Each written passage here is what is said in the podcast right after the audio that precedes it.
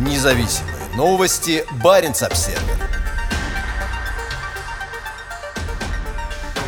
В России подняли процентную ставку до 20%. В понедельник Россия повысила процентную ставку до 20% в резкой попытке стабилизировать финансовый рынок страны. Решение было принято на экстренном совещании в понедельник утром перед началом торгов, но оно не смогло остановить падение рубля после открытия рынков. Центробанки заявили, что это позволит поддержать финансовую и ценовую стабильность и защитить сбережения граждан от обесценивания. При открытии рынков в понедельник рубль рухнул как минимум на 20%, преодолев отметку в 100 рублей за доллар доллар США. Банки и обменные пункты в столице продавали твердую валюту по гораздо более высокому курсу. После случившегося на прошлой неделе российского вторжения в Украину страна подверглась беспрецедентным экономическим санкциям. Западные активы Центрального банка, до 40% его международных резервов, составляющих 630 миллиардов долларов, заморожены, а ряд банков отключен от международной системы платежей SWIFT. Также заморожен доступ к международным рынкам капитала. Страна столкнулась с массой массовым снятием наличных, значительным оттоком капитала, валютным кризисом и растущей инфляцией. По словам аналитиков, надвигающийся экономический кризис может стать худшим со времен распада Советского Союза. Министерство финансов России также заявило, что обяжет компании продавать не менее 80% валютной выручки на внутреннем рынке, что заставит их покупать находящиеся в блокаде рубли. В 2021 году российские экспортеры заработали около 600 миллиардов евро. Это означает, означает, что объем принудительных продаж может превышать более миллиарда долларов в день. По словам экономистов, это сделано потому, что ЦБ, обычно занимающийся стабилизацией валюты, пострадал от заморозки хранящихся на Западе активов. Регулятор также запретил иностранцам продавать акции компаний, котирующихся на российском фондовом рынке, и приостановил торговлю акциями как минимум до полудня понедельника.